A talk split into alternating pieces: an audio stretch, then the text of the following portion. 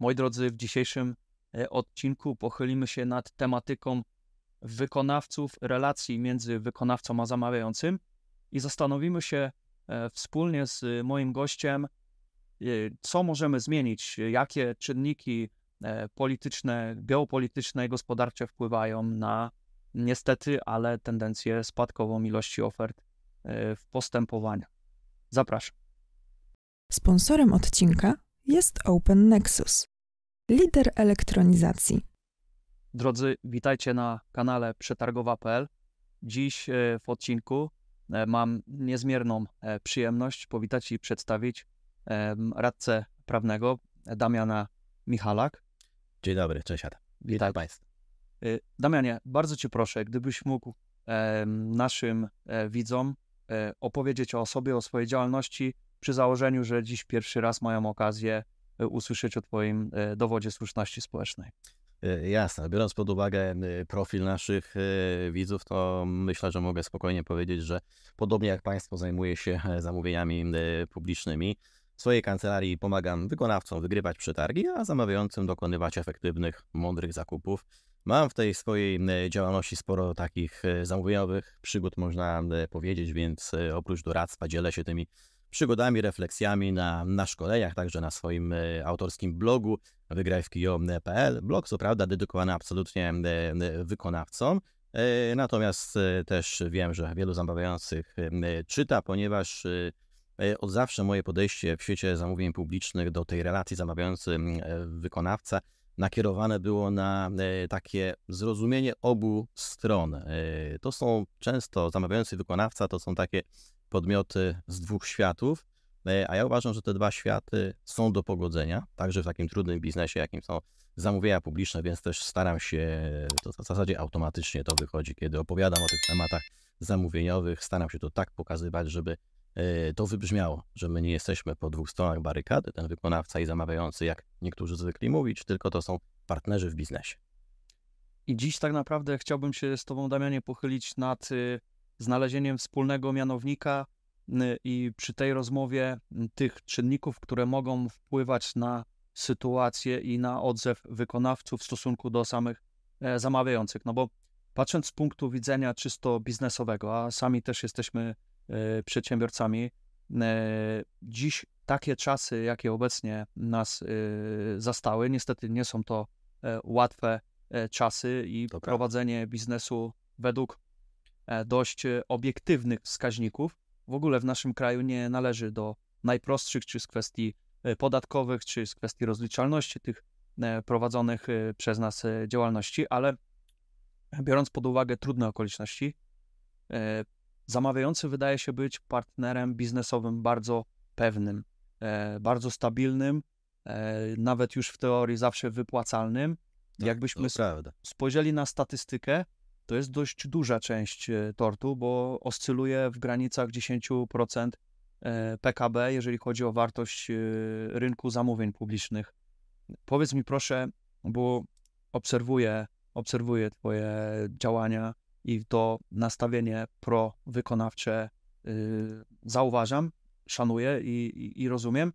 I chciałbym, żebyś podzielił się swoimi obiekcjami i swoimi spostrzeżeniami co może nie grać e, dziś na rynku zamówień publicznych, że ilość średnia ofert składanych e, w postępowaniach no, spada i to widzimy już e, bodajże trzeci rok z rzędu po tym piku przy wejściu elektronizacji zamówień.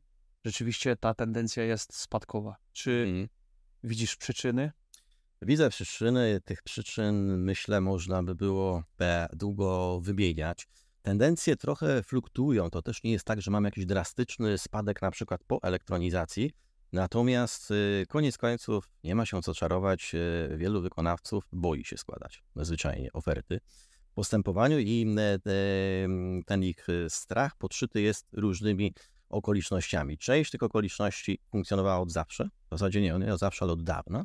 Natomiast część jest nowa i przede wszystkim mam tutaj na myśli sytuację gospodarczą, szeroko rozumianą, bo e, patrząc na, na biznes, nigdy, tak jak powiedziałeś, nie było prosto e, prowadzić w Polsce biznes, natomiast dzisiaj jest szczególnie trudno, nie tylko w Polsce. Jesteśmy jedną wielką globalną wioską i rachunki za czasy covidowe, które ekonomicznie płacimy, plus skutki gospodarcze wojny na Ukrainie, no życia nie ułatwiają. Nastały bardzo niepewne czasy w biznesie. Ja to obserwuję w rozmowach z klientami, którzy sygnalizują bardzo wiele problemów, ograniczone E, ograniczona dostępność na przykład różnych komponentów, materiałów, przerwane bądź zaburzone łańcuchy dostaw, szaleństwa na różnych rynkach dóbr, które kupują wykonawcy. To wszystko przekłada się na ich taki niepokój, a jednocześnie jakby lustrzanym odbiciem e, tej sytuacji jest fakt, że zamówienia publiczne to nie jest prosty biznes. E, tam się wydatkuje pieniądze publiczne,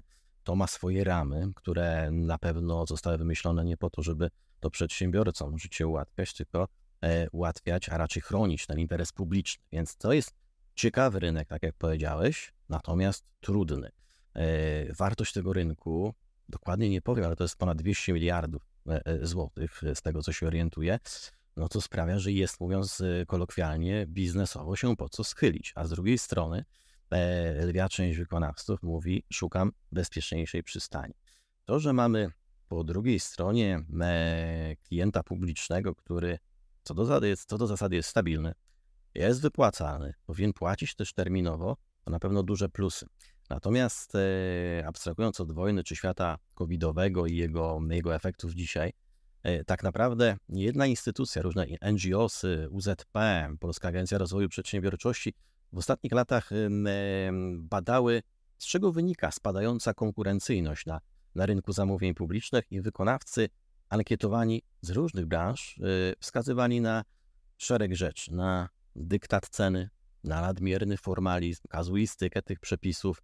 Często bardzo podnosiło się nieprecyzyjny albo nielogiczny opis przedmiotu zamówienia, a takim wspólnym mianownikiem wydaje się różnych branż, tak jak ja sobie obserwuję, co mówią wykonawcy i w tych ankietach, i w rozmowie po prostu ze mną, czy to na szkoleniu, czy w doradztwie, to jakość umów o zamówienia publiczne, e, nie tyle niska jakość od strony prawniczej, bo to nie o to chodzi, tylko warunki współpracy, które proponują właśnie e, zamawiający. Wysokie kary umowne, krótkie terminy, sztywność wynagrodzenia, o tym można na pewno e, długo rozmawiać, ale kiedy czyta wykonawca, biznesmen taką umowę, to on doskonale wie, że czyha nam na niego sporo ryzyk generalnie. A jeżeli te ryzyka jeszcze wmontujemy w bieżącą sytuację, która i tak sama w sobie jest niestabilna, to wielu przedsiębiorców nie jest w stanie podjąć takiego ryzyka. Oni się decydują, że wstrzymamy się albo złożymy ofertę, która będzie droga, nie będziemy mieli szans na zwycięstwo, więc w ogóle rezygnujemy, no bo dyktat ceny, no i tak to wszystko e, e, wygląda. Wyższa Szkoła Zarządzania i Bankowości i Open Nexus. O trybie podstawowym od podstaw, a o przetargu nieograniczonym bez żadnych ograniczeń. To doskonała okazja do nawiązania nowych kontaktów, poznania nowych ludzi, ekspertów w branży i wymiany doświadczeń. Program studiów opartych o Procure.com.eu to kompletnie nowa jakość. Będziemy się skupiać nie tylko na umiejętnościach twardych, już wiemy, że znacie ustawę, ale także na umiejętnościach miękkich, takich jak komunikacja wewnątrzzespołowa, zarządzanie zespołem, też prowadzenie negocjacji z wykonawcami. Będziemy przedzierać się przez nieodkryte mgły podpisów elektronicznych, będziemy docierać do prawdy, będziemy odzierać wszelkie ksadesy, padesy i inne wymyślne stwory po to, żeby dociec do prawdy, po to, żeby zbadać podpis, po to, żeby być pewnym tego, co robimy, jak robimy i jakie decyzje podejmujemy. Interakcja z wykładowcami to to, co studenci cenią sobie najbardziej. Dlatego tak ważne dla nas jest bezpośredni kontakt z Wami, studentami. Gwarantujemy największą dawkę wiedzy praktycznej, bezpośrednio od praktyków zamawiających.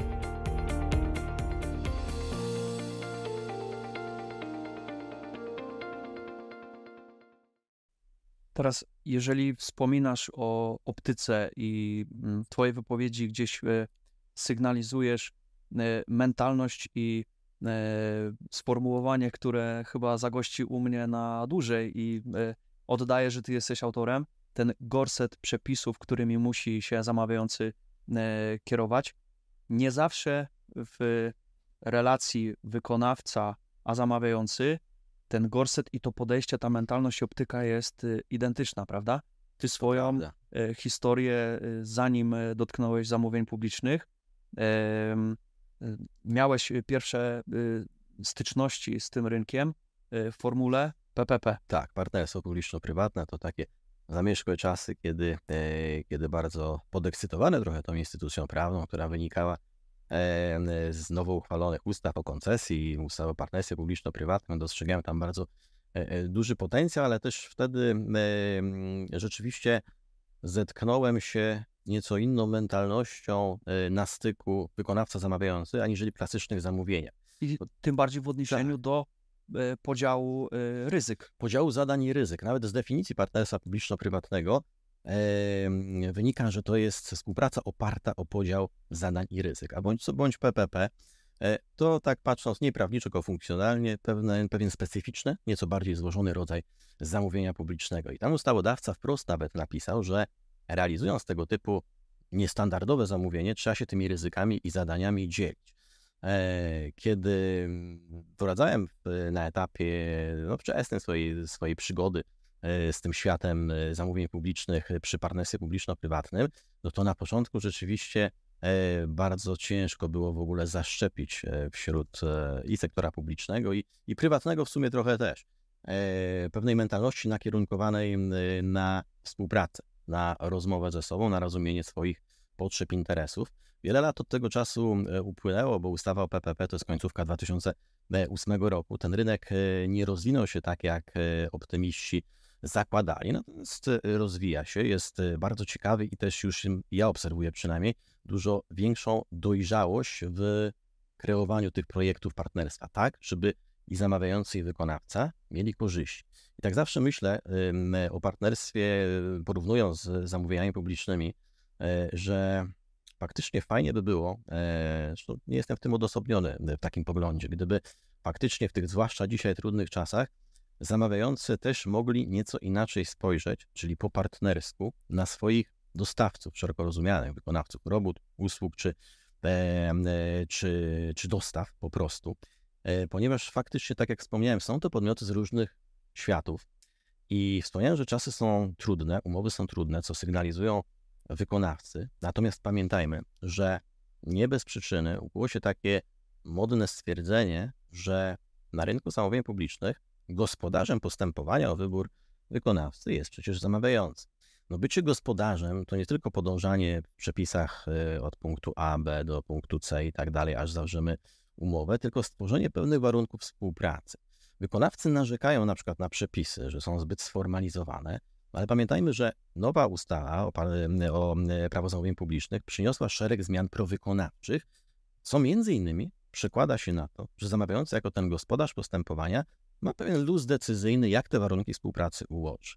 E, I w ramach tego luzu decyzyjnego może przewidzieć pewne rozwiązania. Jest ich naprawdę wiele. Na każdym etapie tego procesu zakupowego, które mogłyby sprawić, że ta, ta współpraca będzie faktycznie partnerska, że nie będziemy mieli sytuacji, że mamy sektor publiczny i takiego quasi-petenta w osobie wykonawcy, tylko że ta współpraca będzie również uwzględniać słuszne interesy kontrahenta, jakim wykonawca jest. Ja tutaj dopatruję się dużego pola do, do zmian, e, bo przepisy naprawdę nie są aż takie złe w tym momencie. Ta nowa ustawa PZP nie jest aktem nieprzyjemnym, utrudniającym życie. Tylko, że szereg tych przepisów wymaga umiejętnego zastosowania, zaprojektowania konkretnej sytuacji. No i tutaj niestety ja dopatruję się e, sporo, sporo problemów, którzy, które, które sygnalizują również wykonawcy. No, temat rzeka. Możemy o tym, o tym oczywiście porozmawiać, podając kilka przykładów, gdzie to się obecnie dzieje w szczególności. E, bardzo ładnie tu pasuje sformułowanie gospodarz prowadzonego postępowania. Nim rzeczywiście jest zamawiający, ale jak to chociażby z naszej polskiej e, kultury ta gościnność, jeżeli nam towarzyszy tak. już nawet historycznie, to jako gospodarz prowadzonego postępowania powinniśmy zatroszczyć się również o to, e, żebyśmy mieli komu udzielić zamówienia publicznego, no bo z drugiej strony to my odpowiadamy jako zamawiający za tą e, strefę, w której wykonawca będzie się poruszał i on skorzysta z naszego zaproszenia, bądź też nie.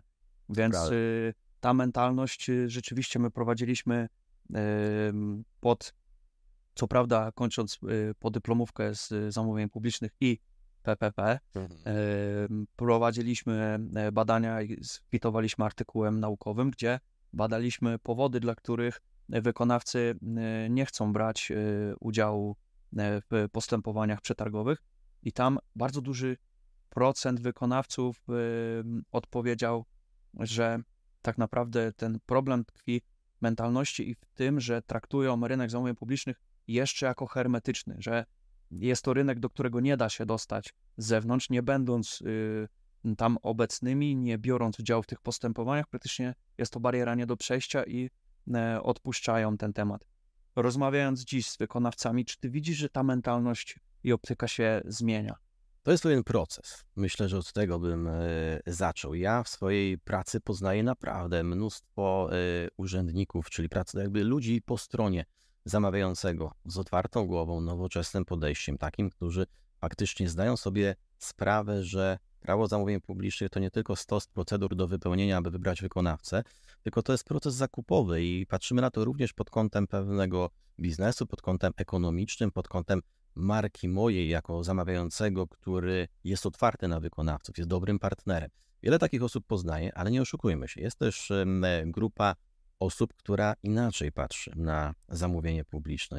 Podam Ci dwa przykłady, bo to one są dosyć, dosyć świeże. Jeden jest na pewno dość, dość znany, bo odkąd mamy wysoką inflację, skutki wojny na Ukrainie, wykonawcy no, domagają się przepisów waloryzujących ich wynagrodzenie, bo skala niepewności biznesowej, jaka jest obecnie, wymaga wmontowania do umowy tego typu mechanizmów. I teraz masz dobre przepisy PZP, które wskazują, kiedy taki mechanizm się powinien w umowie pojawić i jak powinien wyglądać, z jakich elementów powinien być złożony. E, nie da się narzucić takiego mechanizmu, umowa umowie nierówna, ale masz pewne dyrektywy, które tłumaczą, jak ten mechanizm powinien dobrze funkcjonować. I teraz patrząc na rynek, ja sobie z ciekawości czasami na umowy przeglądam, jak zamawiający projektują mechanizm waloryzacji.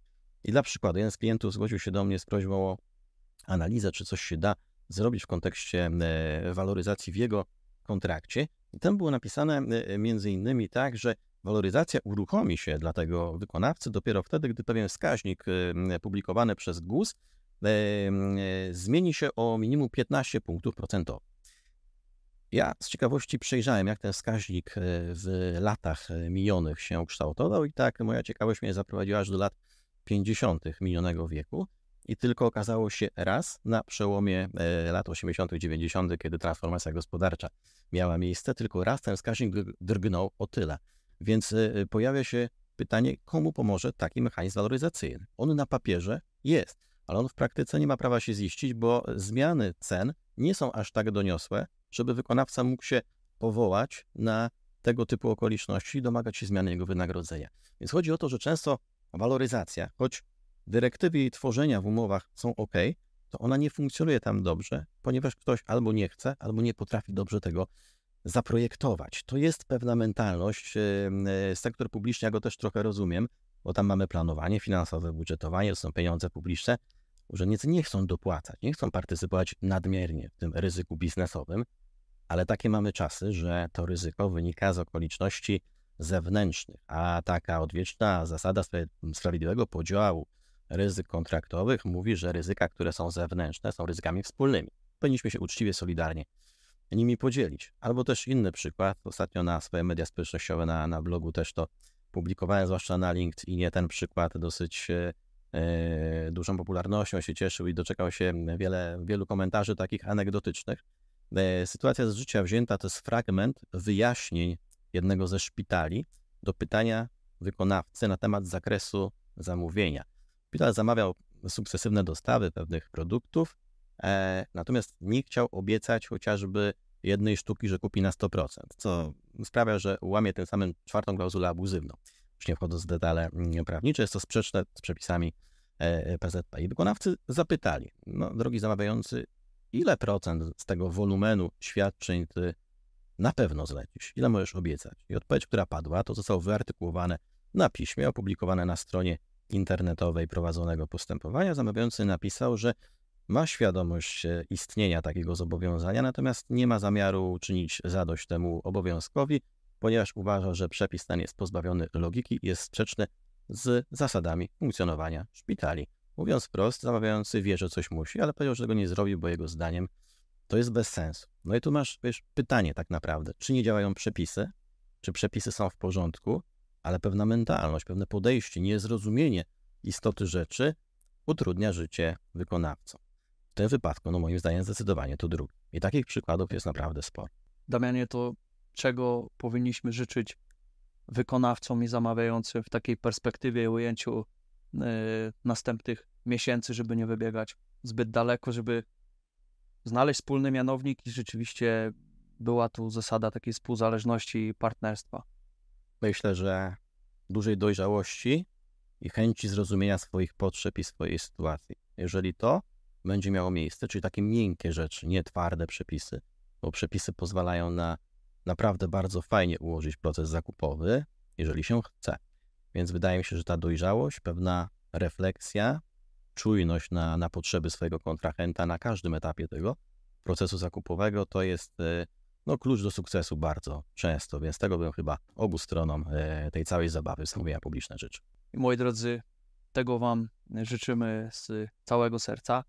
E, wpis Twój, Damianie, o którym wspomniałeś, podlinkujemy w opisie tego odcinka, gdybyście chcieli się odnieść i doczytać szczegóły tej dyskusji, bo ja już chyba... Polecam, krótko, ale, ale treściwie szpital tam e, ciekawe informacje zamieści. E, również e, linkujemy Wam e, adres bloga, który Damian prowadzi.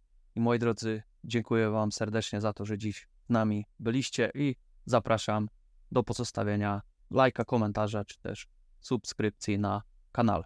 Ja również dziękuję. Wszystkiego dobrego, drodzy Państwo. Dziękuję.